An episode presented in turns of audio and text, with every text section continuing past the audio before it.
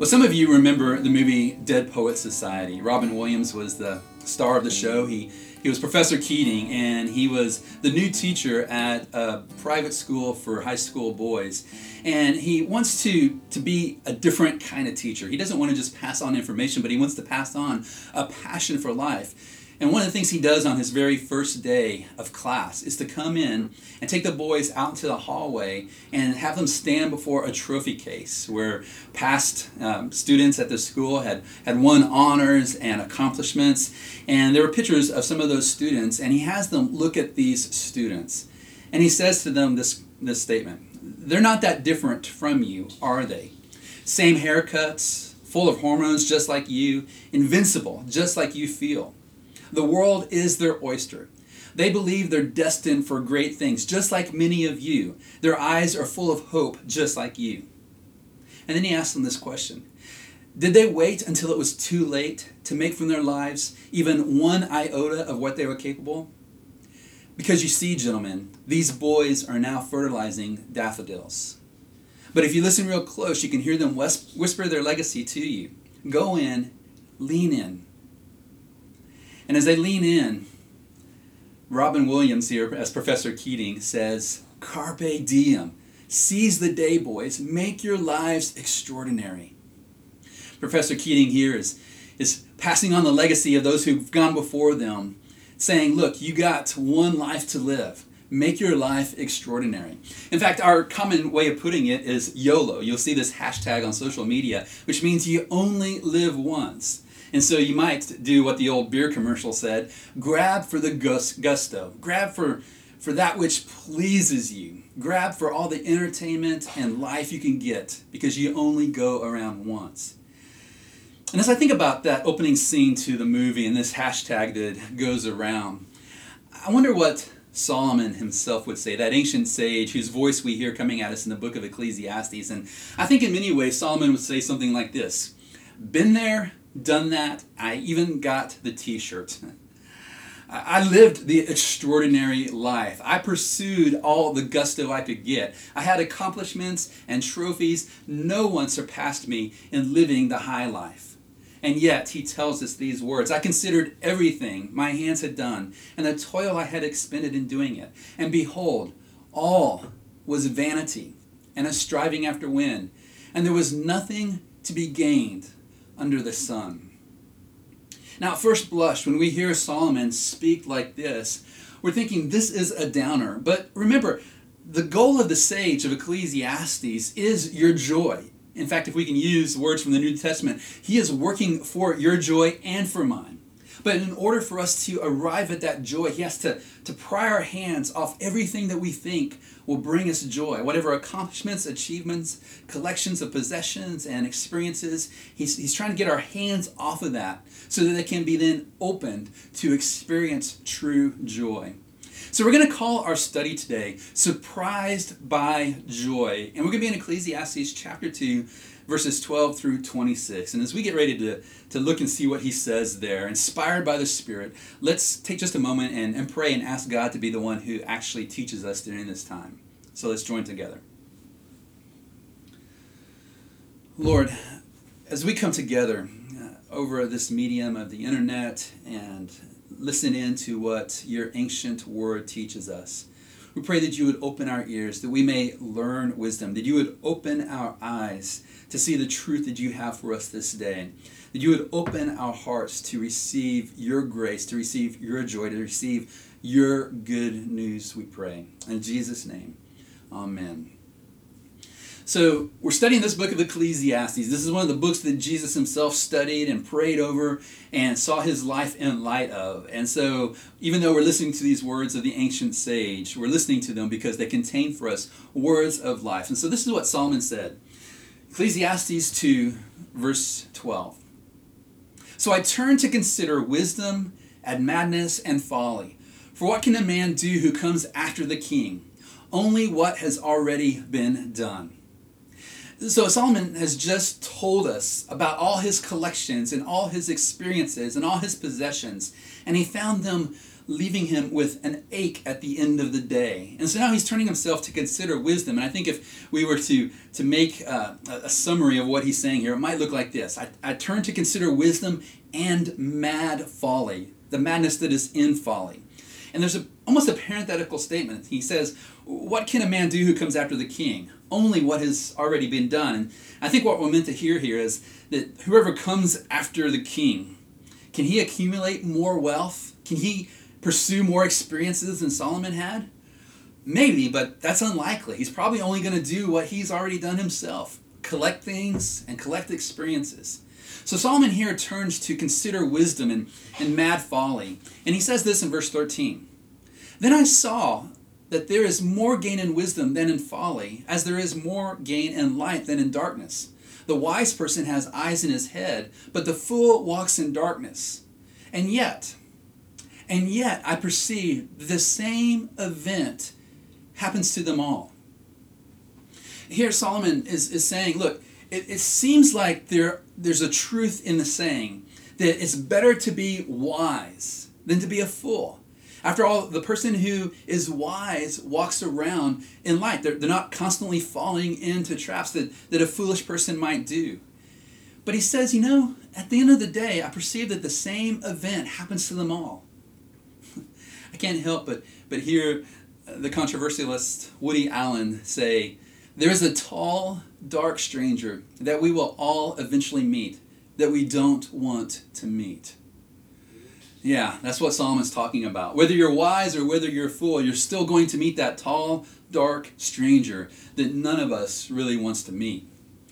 He says in verse 15, Then I said in my heart, What happens to the fool will happen to me also. And then have I been, why then have I been so very wise? I said in my heart, This also is vanity. Solomon, in a sense, is, is opening the, the very core of his life, telling you his, his deep thoughts here. And he says, Look, at the end of the day, have I gained anything by being wise? It seems like if, if the same event happens to me as happens to the fool, I can't get my head around that. In fact, he uses that word vanity. And remember, that word means smoke or vapor, mist, or even a breath. It's, it's that which is very fleeting, and, and it's used as a metaphor for an enigma, a paradox, or a mystery. Solomon says, When I try to get my head around this idea that it's better to, to be a wise person than a fool, and yet at the end of the day, we both are going to meet that tall, dark stranger that we'd rather not meet, death, I can't get my head around that. That's, that's just crazy. He says in verse 16, For of the wise, as of the fool, there is no enduring remembrance, seeing that in the days to come all will have been long forgotten. How the wise dies like the fool. Here, Solomon is stepping back and taking a bird's eye view of life and, and even life after our life and those who come behind us. And Solomon says, Look, there's, there's no enduring remembrance of anyone. You know, Solomon was famous, and we have some of his words here, but, but we don't know him as, as a friend might or a family member might. There's no enduring remembrance. We're, we're going to be long forgotten. And this is what is perplexing the sage. This is what he's wanting us to, to get our minds around. Is it better to be wise than a fool? Yes. But at the end of the day, we're all going to meet that tall, dark stranger. I'm reminded of another saying of Woody Allen. He said, I don't want to achieve immortality through my work, I want to achieve it by not dying. I think we can all understand something of what he's saying there. What Solomon says next, though, I think might surprise us. In verse 17, he said, So I hated life, because what is done under the sun was grievous to me, for all is vanity and a striving after wind. I think I think you and I probably our first instinct is to is to run to Solomon and say, "Hey, buddy, don't be so hard on yourself." We don't like it to hear someone say that they hate life. Everything seems grievous to them. But what if we stop to ask the question, why is this verse in the Bible? Why do we have this inspired account by Solomon collected in, in a section called the wisdom literature of the sacred scriptures? And, and it says, I hated life. What are we what are we meant to do with that? If someone were having coffee with you and they confided into you confided to you these words, I hate life because all that is done under the sun seems grievous to me. What would you say? I, I think probably the instinct in, in, many of our hearts is to, to respond by saying, hey, you know, stay on the sunny side of life. Don't get so down. But maybe we can be honest for a moment.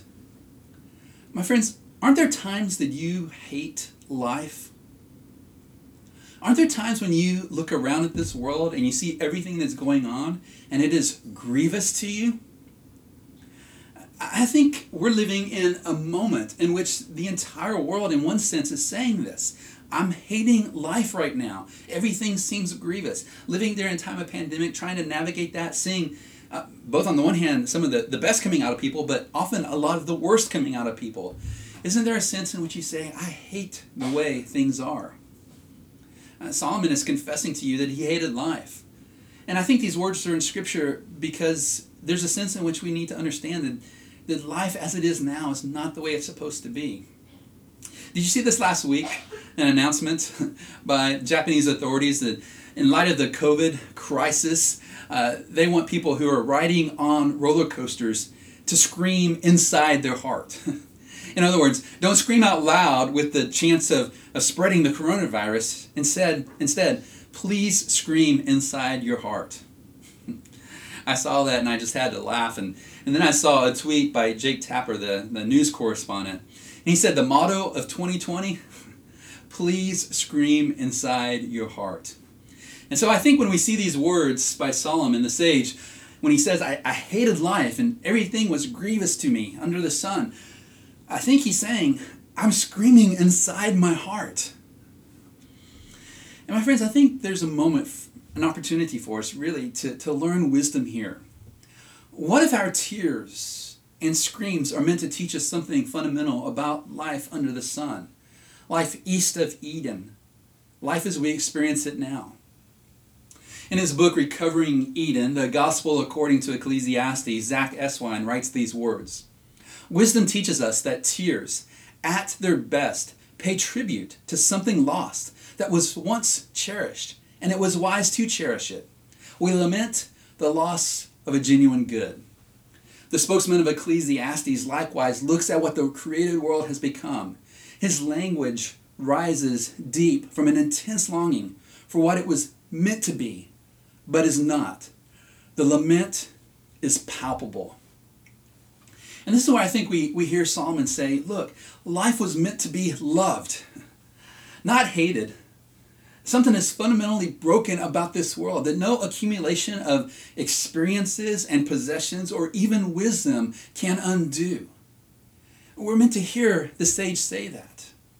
Eswine continues Ecclesiastes exposes to, uh, us to this kind of lament so that we dull our taste for the trinkets of the world and learn to hunger instead for something truer, deeper, richer, to want more than is offered here under the sun, and then on the basis of reverence for God to scream for a new and different life.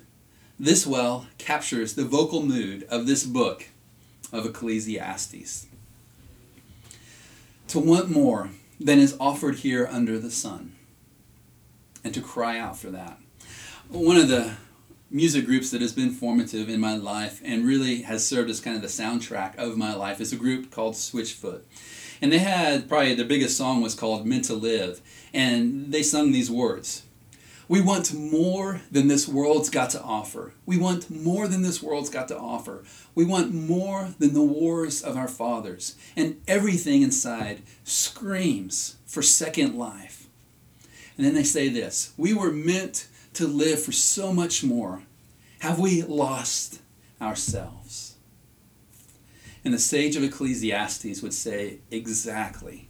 We were meant to live for so much more than the trinkets of this world, and we have lost ourselves. That is what life is like outside of Eden and under this sun. And so, my friends, when, when we hear the, the sage tell us, I hated life, I think there's a moment for us to be honest with what life really is like. And even when we hear that from family members or from friends, to understand they are experiencing the brokenness of life. They are experiencing butting up against what life is like east of Eden. Well, Solomon's not done telling us about his, his frustration with life. He goes on and says this Verse 18 I hated all my toil in which I toiled under the sun, seeing that I must leave it to the man who will come after me. And who knows whether he will be a wise or a fool? Yet he will be master of all for which I have toiled and used my wisdom under the sun. This also is vanity. Here Solomon says, You know something else I really hate? I spent all my life and all my energy and all my brains to pursue life and to gather and to accumulate. And I'm going to have to just leave that all behind. And who knows whether the person who comes after me is going to be wise or a fool.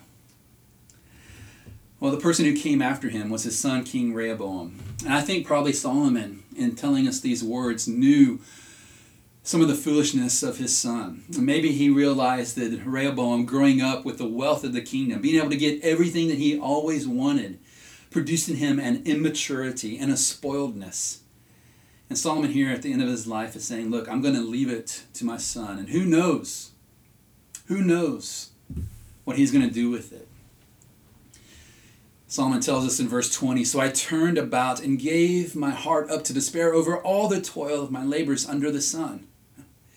Here he says, when I stop and I think about leaving everything to my son, everything I've worked for, everything I've striven for, it causes me to despair. He says in verse 21 Because sometimes a person who has toiled with wisdom and knowledge and skill must leave everything to be enjoyed by someone who did not toil for it. This also is vanity and a great evil that word at the very end, evil, there, we have in our minds, usually when we hear that word, a, a suggestion of, of moral evil. But it's simply the, the Hebrew word for, for what is bad. And it sometimes can be used for um, a moral evil, but oftentimes it's used to describe something that spoils or something that is bad, like a bad apple. So when Solomon says, you know what, sometimes a person works all their life, sweating and laboring, gathering, collecting, I'm going to leave it to someone who did not work for it at all. And he says, you know what? This is this is an enigma. This I can't get my, my mind around it, and, and something about this just seems wrong. If only Solomon knew uh, what was going to happen after him. Rehoboam, his son, and my Bible in 1 Kings chapter 12, it, it tells about Rehoboam's folly. And he even uses that headline there. Rehoboam, uh, on the death of Solomon, is crowned king of this kingdom that Solomon had spent his entire lifetime building up. And it was an amazing kingdom, uh, one very unlike so many of the kingdoms of the ancient world. It was filled with wealth and everything. Rehoboam gets the throne, and the people come to him and say, basically, long live the king, but be easier on us than your father was. And so he counsels together with his buddies and say, What should I say? And they say, Say to the people, uh, My little finger is bigger than my father's thigh. You thought he was tough. I'm going to be tougher. And the kingdom vaulted on him, revolted on him. And, and just days into his reign, this kingdom split. Judah remained faithful to him, the rest of the tribes left him. And all that Solomon had worked for fell apart in that moment. And we're told five years into the reign of King Rehoboam, Shishak, king of Egypt, came up against Jerusalem. And he took away the treasures of the house of the Lord and the treasures of the king's house. He took away everything. Solomon had no idea that just days after his death, the kingdom would split. And he had no idea that even years into it, all the wealth that he had accumulated would be given to Egypt as they come up to make war against, against Israel. Rehoboam just opens the coffers and basically bribes the king of Egypt not to attack. And the king of Egypt took away everything that Solomon had spent his entire life accumulating. We're told in verse 22 from Solomon What has a man from all the toil and striving of heart from which he toils beneath the sun? For all his days are full of sorrow, and his work is vexation. Even in the night his heart does not rest. This also is vanity. Here in verse 22, he raises again the central theme of Ecclesiastes, which we first saw in chapter 1, verse 3. What does a man get for everything that he's done under the sun? Philip Ryken, in his commentary, put it like this Here is one of the great frustrations of our existence. We are born longing I'm sorry, we are born with a longing for permanence, a deep desire to do something that will endure, endure, or to make something that will last. Yet the under the sun reality is that we will spend our whole lives to gain something we cannot keep. It was enough to drive the preacher to despair. And so here, King Solomon, that preacher king, the one who's assembling his audience and us to learn wisdom, tells us look, this world is not going to give you what you're longing for. My friends, if, if we have ears to hear, our culture is saying this all the time. We saw already the poetry of Switchfoot. There's another band called The Verve, and they had a hit called Bittersweet Symphony. And in this song, they speak these words of poetry. Because it's a bittersweet symphony, this life. Trying to make ends meet. You're a slave to the money then you die. And then they sing, sing these words Well, I never pray, but tonight I'm on my knees. Yeah, I need to hear some sounds that recognize the pain in me. Solomon is bringing us to this point where we understand that this world east of Eden, under the sun, is indeed full of pain. I'm reminded of that line from The Princess Bride, in, in which um, the dread pirate Robert says, Life is pain. If anyone tells you differently, they're trying to sell you something. Solomon says it's full of pain. Switchfoot, full of pain. Uh, Bittersweet Symphony from the Verve tells us it's full of pain. And so, what will Solomon do with this? we would think that he is going to lead us to a even darker place. But this is what he says in verse 24. There is nothing better for a person than, and just pause right there. How do you think he might fill out the rest of his thoughts there. There is nothing better for a person than to make your life extraordinary. He says, been there, done that. To grab for all the gusto, he says, I've been there and I've done that. There's nothing better for a person than. What is it that Solomon wants us to understand? Now remember, my friends, the goal of this sage of Ecclesiastes is our joy. He is working for our joy. And so this is what he says There is nothing better for a person than that he should eat and drink and find enjoyment in his toil. This also I saw is from the hand of God. For apart from him, who can eat or can, who can have enjoyment? This is an astounding uh, assertion made by this ancient wise sage. He tells us in the middle of this fleeting life that is oftentimes full of vexation and full of strife, there's nothing better than to find enjoyment in this life, even in fleeting things like eating and drinking. Because if you find that enjoyment, that itself is from the hand of God. And he raises this very interesting question apart from Him, that is, apart from God, who can eat or who can have enjoyment? For two chapters, the wise sage has been telling us what life is like under the sun. And noticeably absent from those two chapters is God. He, he's brought up one time in verse 13 of chapter 1, and in that he said basically, God has given humanity a heavy burden to try to find life apart from Him. That's what we wanted to do, and so God allows us to do that. But apart from that one verse, God has been absent, and it's been full of what Solomon has been trying to do. And here he says, Look, there is nothing better in this life that sometimes makes you want to scream on the inside than that you should eat and drink and find enjoyment with your work. That, he says, is from the hand of God. For apart from him, who can eat and have enjoyment? And what Solomon is doing here is he's bringing us back to a God centered view of reality. Without God in the picture, it is dark and very dark. But with God in the picture, understanding who He is, His great heart of mercy, what His purposes and plans are, then we can find enjoyment in even the smallest things. And so He's going to tell us in, in many ways enjoying this life, this fleeting life, is not something we achieve, but something we receive from the hand of God. And so, even though he didn't say these exact words, these are words from the Apostle Paul who lived after the time of Jesus. There's a sense in which in this world we can be sorrowful, yet always rejoicing.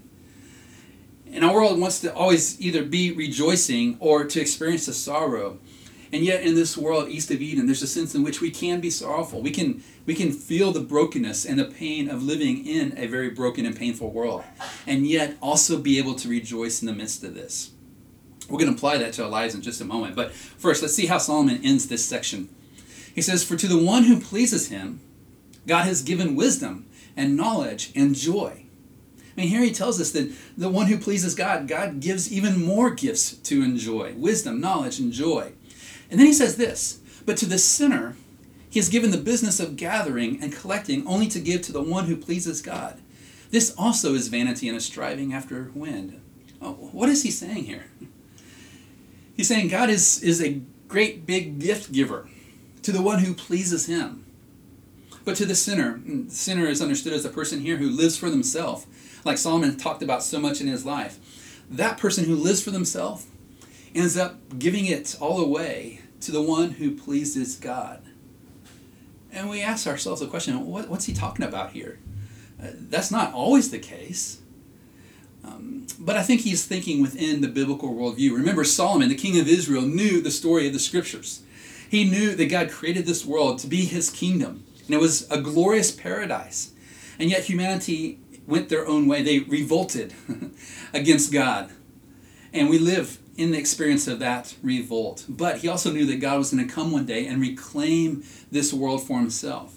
And so there will be one who pleases God completely. That's the one who will be the heir of all things. And of course, who is that person? The one who is without sin. Jesus at his baptism heard this voice from heaven You are my beloved Son, with you, with you I am well pleased. Despite what news commentators might say about Jesus not being perfect, he was the perfect human being. He loved everyone perfectly. And even against his accusers, he could say, Which of you accuses me of sin? And they were silenced. And so Jesus is the one who's going to receive and inherit everything. He is the one who truly pleases God. And so I want to spend just a few moments uh, with a, couple points of application here, three in particular. The first point of application I want us to, to go away with our study is this. Not only is this life a gift to be received from, from the hand of God, but so is eternal life. Not only is this life as, as tough as it is, but also filled with joys to be received from the hand of God, but so is eternal life. You guys know this most famous passage spoken by Jesus, recorded for us by the Apostle John. God so loved this world, this, this world that makes you want to scream. God so loved this world that he gave his only Son, that whoever believes in him shall not perish but have eternal life.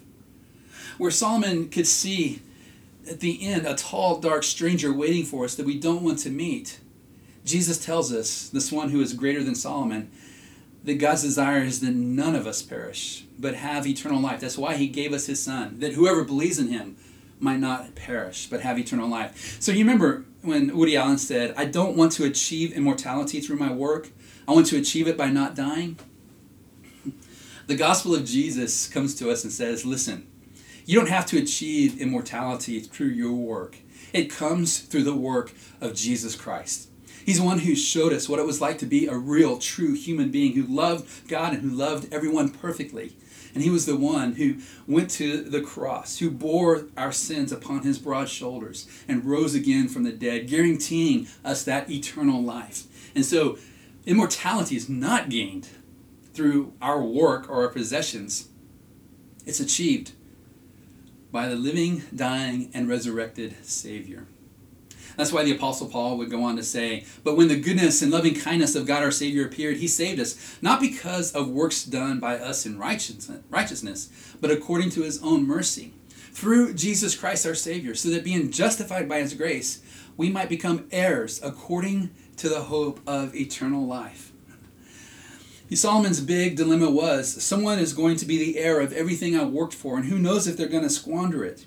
And yet we're told here by the Apostle Paul that because of the grace of God displayed to us and lavished upon us in the person of Jesus, we become right with Him and we become heirs with him of all things. This one to whom everything will be given in the end. So that's a, that's a great way to, to begin our points of application here is to remember that not only is this life to be received as a gift of God, but so is eternal life. And with that, my friends, comes our second point of application. Remember that Jesus will never forget you.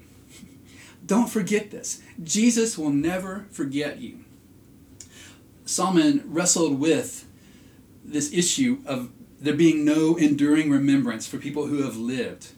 But because of Jesus, that becomes transformed into an enduring remembrance, and only an enduring remembrance. My friends, if Jesus came that you might have life and have it abundantly, and he went to the cross with you in his mind as he laid there, nailed to that cross, expiring his life for you, do you think he could ever forget you?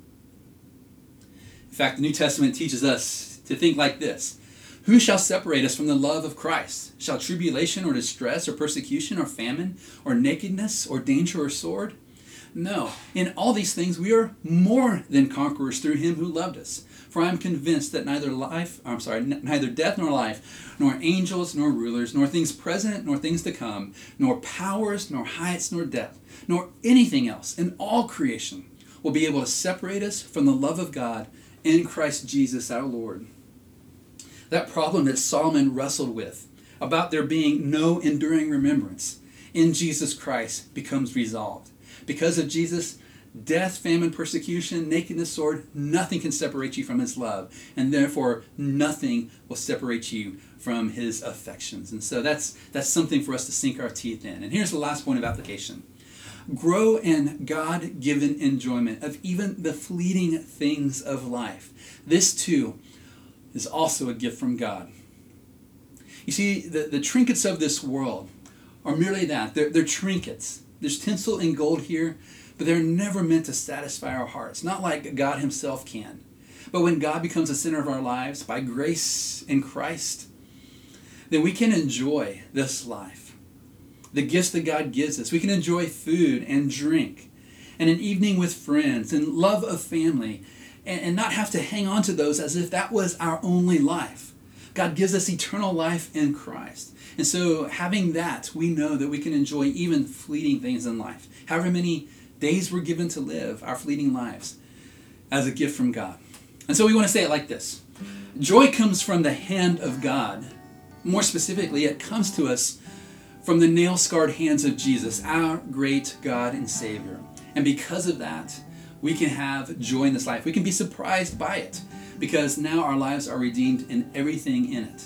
And that's why we're told whatever you do, in word or deed, do everything in the name of the Lord Jesus, giving thanks to God the Father through him. And lastly, so whether you eat or drink, do all to the glory of God. Solomon would tell us that having a, a, a selfish, center, a self-centered, selfish life is not the answer, but to have a God-centered life is the answer. And that God centered life comes to us by grace through Jesus Christ. So, my friends, may you carpe diem all the fleeting days of your life under the sun, all to the glory of God, because even if this world doesn't remember you, Jesus always will. And that, my friends, is to live continually surprised by joy.